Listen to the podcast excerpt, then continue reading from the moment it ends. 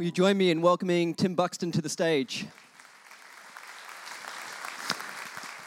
Tim, thank you so much for being with us. You've already had a big weekend. We're doing 3 services and online today. But Tim, on Friday, you were speaking at a TED Talk. For those who don't know what a TED Talk is, it's this online platform where different influencers get to share their ideas that matter. And so that gets streamed out to hundreds of thousands of people. So that was Friday. We've got 3 services today, 3 services next weekend. But I wanted to open this morning with something you said on Friday in your opening statement on that TED Talk. You said, on June 9th, 2014, a relatively unknown rebel army stormed across the Syrian-Iraqi border and in just one day had captured Iraq's second largest city, Mosul. Infamously known as ISIS, the world took notice as they went on a violent campaign to establish the Islamic Caliphate. And no one was going to get in their way, especially vulnerable, ethnic, and religious minorities. On that same searing, hot day in June, just 40 kilometers away at the Erbil International Airport, my young family also arrived in Iraq. So we've got a picture behind me of this particular day when all of this was taking place. I would love to know, and I'm sure we all might be wondering, what is your story? Tell us a little bit about your family, and how is it with just young children you ended up in a country that was at war? Well, firstly, thank you so much for allowing me to share today and to talk on this important issue. And I must make a disclaimer at the beginning of this, and we got off a 40-hour plane, several plane flights, and my beautiful wife behind me. I used this in the opening screen in our TED Talk, which I did actually last night, and it was. And I did this disclaimer then, and I'll have to do it again today. I didn't get permission to show this photo, so I'm definitely gonna doubling up. Asking forgiveness once again, but she is my hero, and I want to take the opportunity again to acknowledge you, Sarah. You're remarkable, and thank you for following us and our family and where we've gone. But that day, my goodness, we were oblivious, to be honest. We had no idea, as you can see. This is the only photo we took because it was 45 degrees heat, and you don't want to be hanging around, and we had no help at the airport. We had all these luggage to try and make our way through. And so we finally drove the 2-hour winding road to this new hometown of Saram, which was through 7 army checkpoints and 3 mountain ranges to this beautiful town of Saram, which I'd been before and kind of felt great to finally, we'd spent a long time preparing for this, finally got there. And then the locals said, hey, guess what? ISIS has invaded, and we're just like, well, who are they? And everyone else is just figuring out who they are. And for the next few months, really, there's those moments in time when you face adversity and you realize I can either kind of run away or I'm just going to dig my tent pegs just a little deeper. And with the incredible hospitality of this town and the locals there and our colleagues that we came to work alongside, they made us feel so welcome. And, I'll never forget but it was kind of surreal, and I never forget this story where there was this, in the home that we lived in, they're always bare empty. When people move, from home to home, they take everything, even the kitchen cabinets, mounted off the wall and go with them to the next place. And so we had this absolutely nothing but tiles everywhere because it's a hot climate, but it's also snowing half the year, so it's very cold in the mountains as well. So you've got to deck your whole house out. But I remember this guy was fixing blinds in our home, and then the next day, this local guy was there in the local bazaar where I went in, and there he was, perched on the side of the road with his knapsack and a gun slung over his shoulder. And a few minutes later, a Toyota Hiace picked him up with a jam-pack full of other local men, and he was taken straight to the front line to fight and protect that front line. And so, mate, it was a real surreal time for us as a family. Wow. I've met a lot of people who have packed their suitcases and moved to other countries, or quite a few of us have packed our suitcases in other countries and moved here, but I've never met anyone that's done that and moved to Iraq.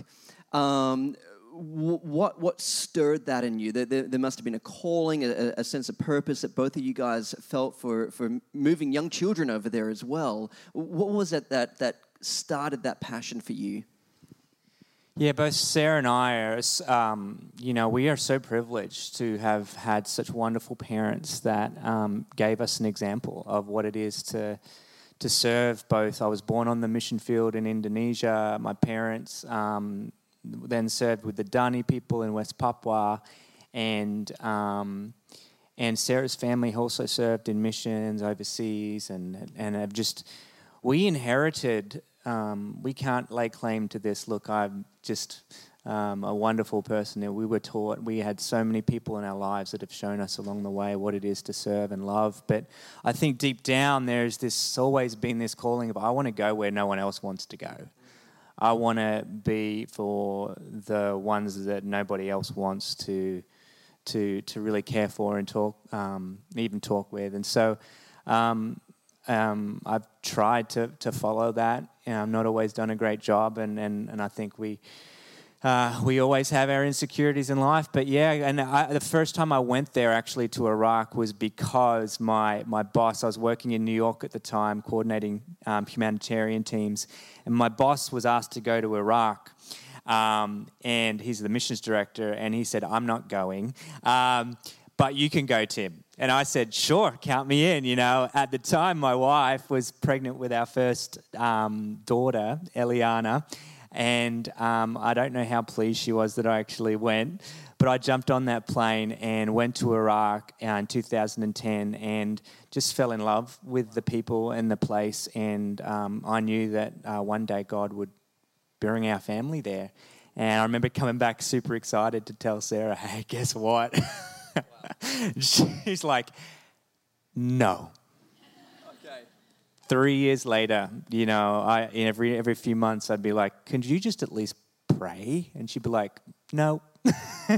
But she did. And God, God has a way of speaking to both of our hearts. And at the right time, God spoke to her and she said, let's go. And that's how we got there. Just incredible. You spent 3.5 years over there working with essentially people who are fleeing from ISIS, and this is a big part of your ministry now. But for a lot of us who are only seeing images on the TV screen, and that's basically our knowledge of what refugees are, can you unpack for us, what is a refugee? What is a displaced person? What is their story? Yeah, so in that video you heard there's 80 million displaced people. Well, it's now 82.4 million. And it's growing rapidly. The conflict and war in the world, the natural disasters, displacement. 40% of those that are displaced are children. They've had to leave their home for no fault of their own.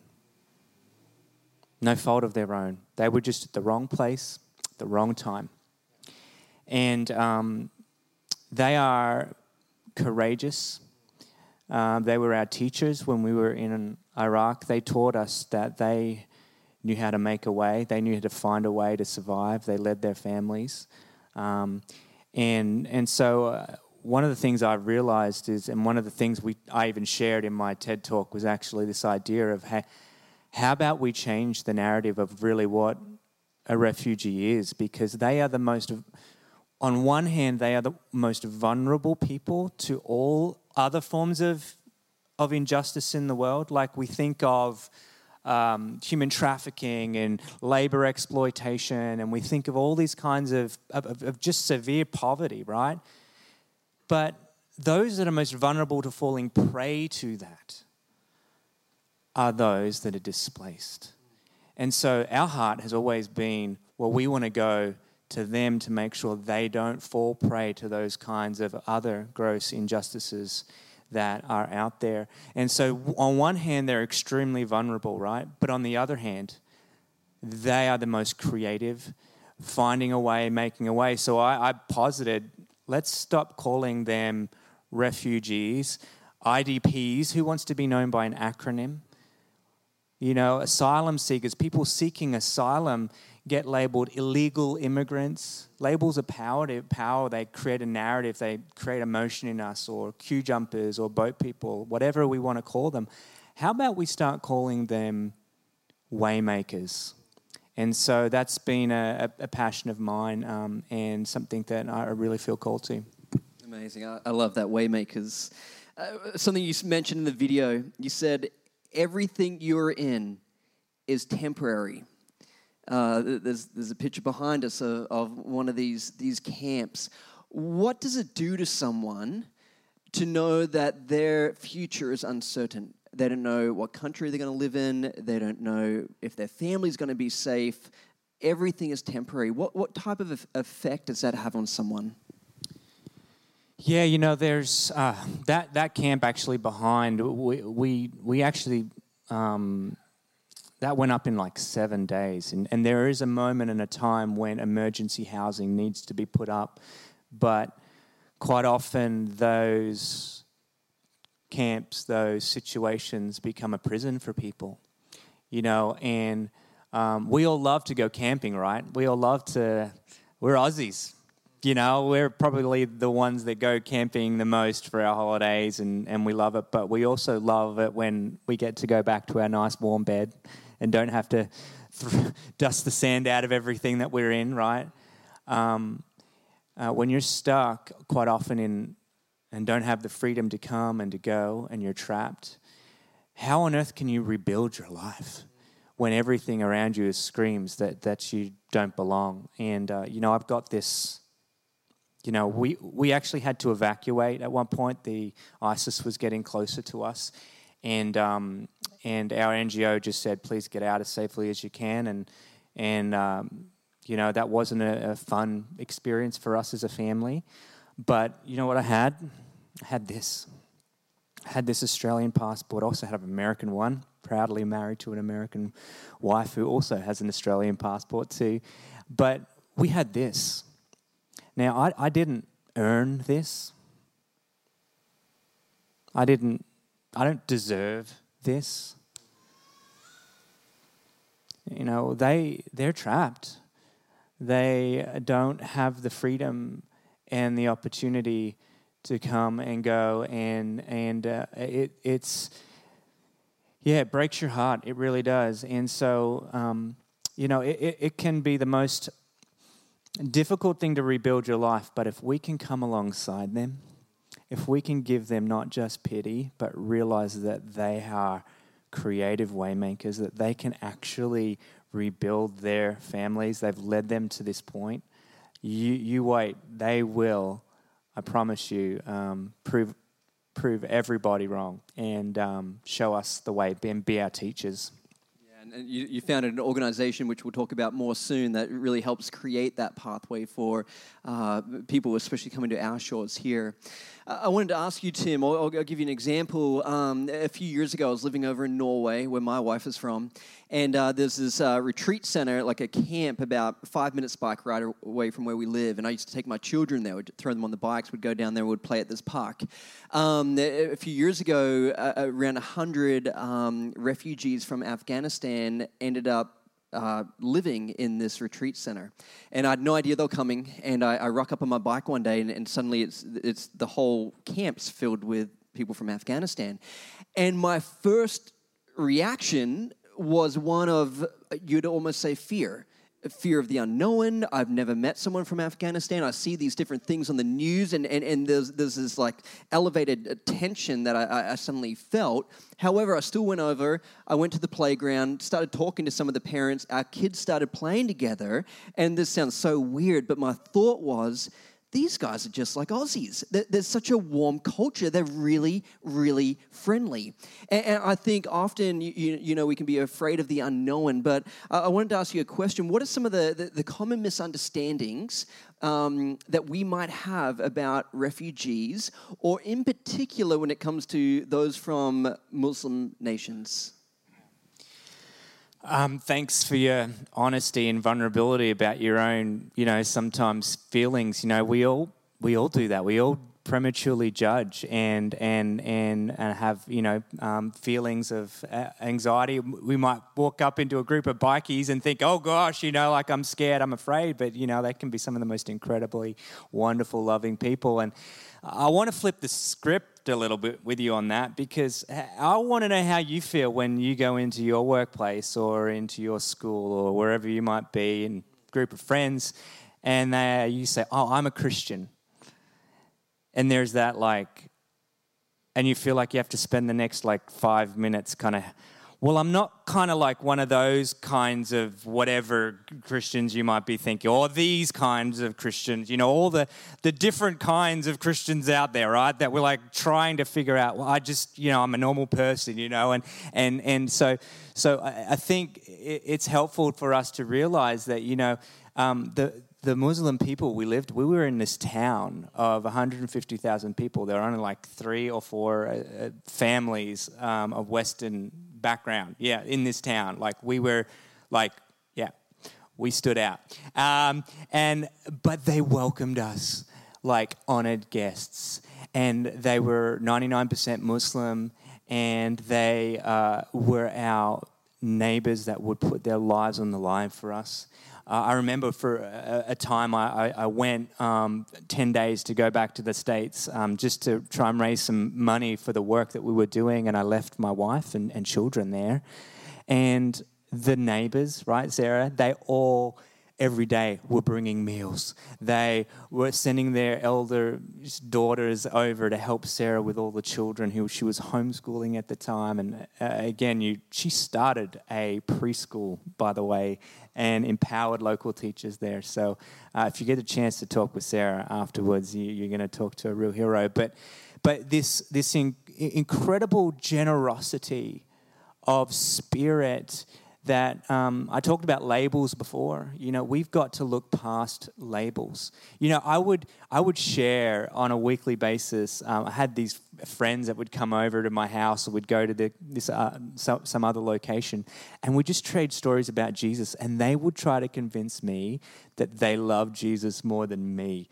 Jesus is in the Quran more than any other prophet. Did you know that? And their heart is pure. Like there's a longing and a loving in their heart. And I think you know, so much of our ideas and prejudices that we think can just be shattered if we just see someone as a person, and just open our hearts to listen to their story and drop the labels, you know, and just do that. So, that's what I would encourage you to do, because we all sit here and carry labels that we don't want to be defined by. We don't want to be defined by our relationship status of our past, or a disease, or whatever that might be that you're carrying. See and moving close to one another and. I love that. Yeah. I think even just saying they're people, you know, I think sometimes because people might come from a certain country or might have a certain belief system, we can fall into that labeling or fear or whatever it might be. But I'm like looking at this little boy, you know, up on the screen behind me in the car waving, and, you know, every person matters to God. And speaking of, you're holding the Bible there in front of you. What is it that you see in the Word? What does the Bible teach us when we are to welcome and love the refugee? Yeah, well, when I look at the life and teachings of Jesus, I mean, you asked me before, what is the, you know, to think of a few scriptures, and I'm like, man, like I could just, like, I mean, we'll be there all week looking at scriptures that speak to this topic. But I think if Jesus were here today and will walk into this church, this synagogue, like he did all those years ago, and take a passage from the Bible to read. I think he would have gone to Isaiah 61, and let me read what he said that day in a synagogue. He quoted a prophet from the Old Testament. He said, "The Spirit of the Lord is on me because he has anointed me to preach good news." That's what the gospel is. To who? The poor. He has sent me to proclaim freedom to who? The prisoners. And recovery of sight for the blind, and to release the oppressed, to proclaim the year of the Lord's favor. Jesus' whole life was for the outcast, for those that didn't belong. And he told them, guess what? There's a religious system, there's a government and political system that says, you're a leper, you don't belong. What he did, he put a big circle around him and said, no, you're in, you belong. People that were morally dubious in society's eyes, pointing the finger at them, he said, you know what? You're one of them. You're in. I love you. And he went to, the Good Samaritan, the story you had on the screen for refugees, he's like, we got to cross ethnic and all these other boundaries to just bring freedom and life and hope to those that need help. And so the Old Testament even, right? The widow, the orphan, and the alien were often grouped together more often than not. And so all throughout the testimony of this book that I'm holding in my hand is this heart for the foreigner, for the stranger. There's actually a Greek word. There's 7 Greek words for love, and one of them is xenia, and that actually means love for a stranger. It's this hospitable love for a foreigner. And I think many of us forget that is the very heart of God, is to not forget the stranger and the foreigner. They actually built cities of refuge for people trying to flee. Just incredible. I love even just the way you're saying that the heart of Christ is that you belong, that all of us, that we belong in the family of God. And then also that's the name of your ministry and your organization is You Belong, that people who are coming to our shores, even though they are from different countries and different cultures, that they can have that sense of belonging as well here. I've got a picture coming up, I believe, Tim, and this is at a camp, I believe, in Iraq. And I wanted to ask you a question. I know in my journey, I've traveled a lot, lived in many countries, especially developing countries, and worked a lot with water projects and with poor people. And there's been many times in my own ministry where I've found myself in situations and I've just been simply overwhelmed. It's too much, the poverty's too great, what can I possibly do? And just been many times in the last 15 years where I've been in those situations where my environment was a little bit different from yours, but here's a picture of you just contemplating, looking out over a camp there. How do you wrestle through the tragedy and the challenge and the uncertainty of some of the things that you and your family have witnessed? To be quite honestly, not very well sometimes. And I think it can be overwhelming. I don't want you to walk out of this room with such high and lofty thoughts of Sarah and I, to an extent that, many of us are facing a really tough time in life. In fact, we've had some pretty bad news here in the family just recently, and then, I've tried to do things in my own strength and got burnt out. Even this year, there were times where for like a couple of months every morning, my anxiety was so bad that I would be throwing up every morning. My kids would just... my youngest, I remember, he just looked over at me and he would think it's funny. Daddy go, ah, ah, ah. But, you know, I want you to know that, that we can't do this in our own strength, you know, and we can only do this as we really lean on God's Spirit. We talked about refugees being waymakers, right? The greatest thing is we have a waymaker who is inside of us, leading us on as we allow him to make a way for us. So just want to encourage you, like, yeah, don't always have, might not be the greatest answer for you in that question, but don't always have the, you know, get it right. So, yeah. Oh, no, I really appreciate your transparency. And that wasn't planned. That came out in the first service, and I think it even took you off guard. And I said, no, I think that's so important that people realize, you know, we see these amazing pictures up on the screen, and you know, in many ways you're doing incredible things, but there's a cost to it, and there's challenges with it, and sometimes it is overwhelming. And I think to recognize the reality of that is just, it's sometimes just what it is. And I love what Sarah was saying in the video, just, you know, how Jesus goes back for the one. And I remember even in my own experiences, sometimes just similar, just overwhelmed by what I'm seeing and what I'm doing, and just like, am I even having an impact? But then there's one, and then there's the next one, and then there's the next one. And just I feel God just gives me, in my personal journey, just that heart to keep going a little bit further and then a little bit further. But yeah, really appreciate just your transparency and openness with that question. Just ask for help too. When you need it, just ask for help. Sometimes that's the bravest thing you can do. Yeah, that's great. You started an organization a little while ago that's based here, and I believe in America as well, called You Belong, which is helping us engage in welcoming people. So share a little bit more about that and how it started. Yeah, so we came back. We actually had to evacuate again from Iraq.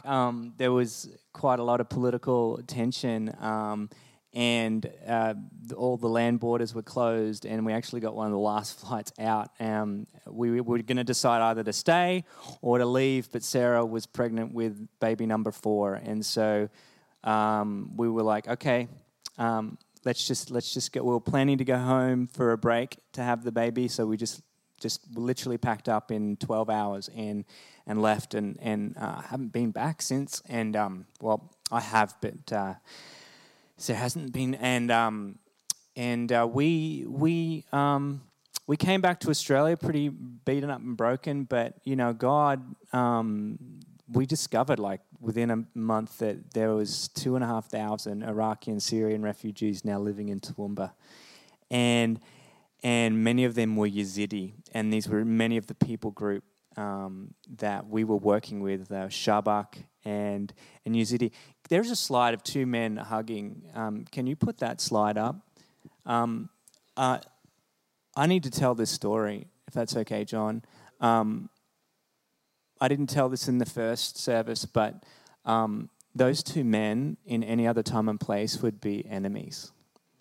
One is Shabak, Shia Muslim, who had to flee his town. He took his group of 23 family, left within an hour before ISIS came into their town. They were ratted out by their neighbours. They were the first group that we built a camp, micro village for, and the other group is Yazidi men who fled ISIS from Sinjar Mountain.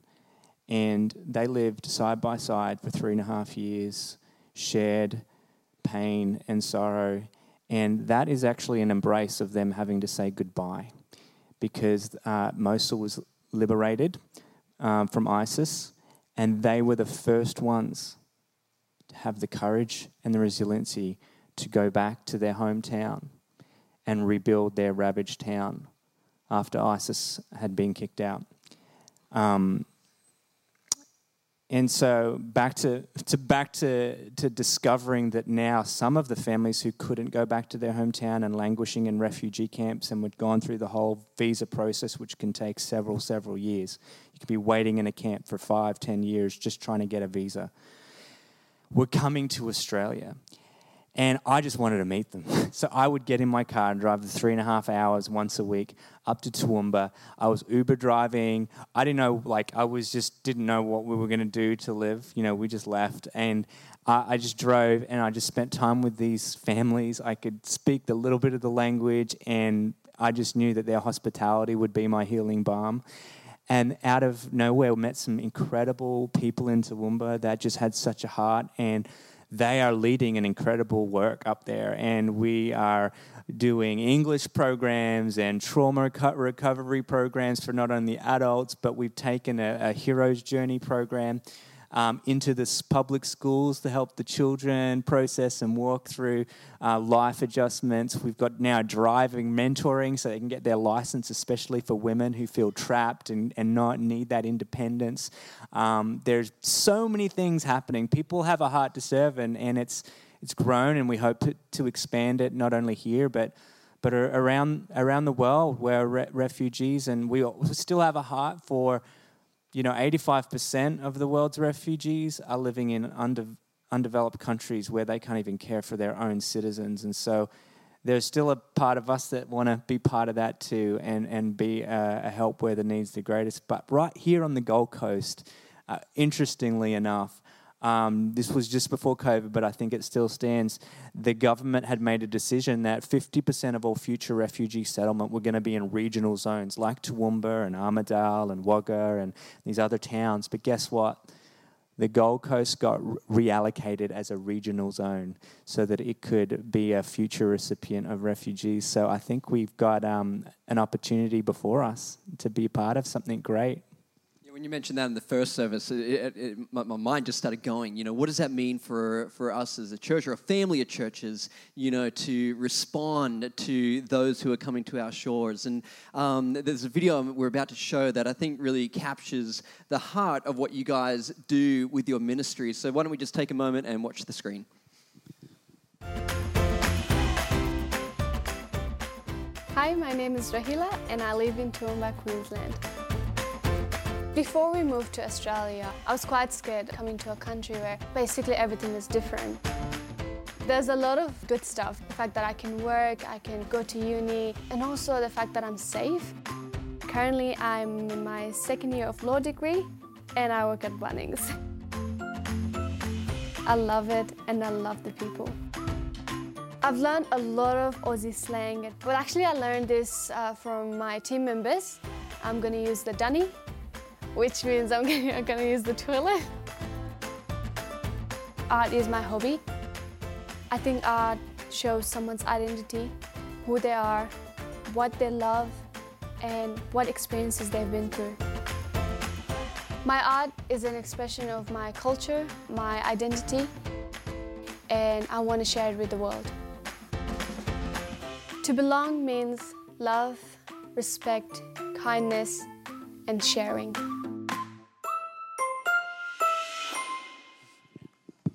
Isn't that a great video? So Tim, lastly this morning, as I think this is important to recognise, you pulled out your passport before. You know, most of us are citizens or residents, or we have visas to be here. And as people who are a part of this society, but also as believers, and then also as a family of believers, as a church, what is our role here? Or what are some practical ways of how we can be involved? You know, one of the first things we did when we wanted to reach out to these newly settled families, you know, Waymakers, was we hosted these welcome picnics, and we just got the whole community out. We put the word out. We got jumping castles, and we just put on a spread of food on the ground like they would eat, of their local food, and, you know, some good Aussie tacos, you know, the sausage in a bread. We made sure that you know, there was this sense of like, hey guys, welcome to Australia, but we want you to feel at home. We want to feel that you're loved. And so you didn't all you had to do was show up, and just, you probably couldn't talk to them, but you could give them a smile. You could probably, you know, we've got a podcast called Who Is My Neighbor. We really believe that education and helping people understand the incredible stories that these, you know, Rahila, what an amazing woman. Like, the future of our country, you know, is in good hands with girls like her. And so incredible stories of these people, so you can learn. You can obviously give to our work. We really are just a new organization. We've only been around a few years, and it's just getting off the ground, but we want to be prepared and ready to continue to expand our work into other places, and it takes finances to do that. There's ways you can volunteer, and hopefully maybe we'll host an interest night one day time soon here on the Gold Coast and look at ways that we can develop a greater work even here in our own community. So there's so many ways you can get involved. Stop by the desk and pick up a card, and I'm sure we'll figure out a way.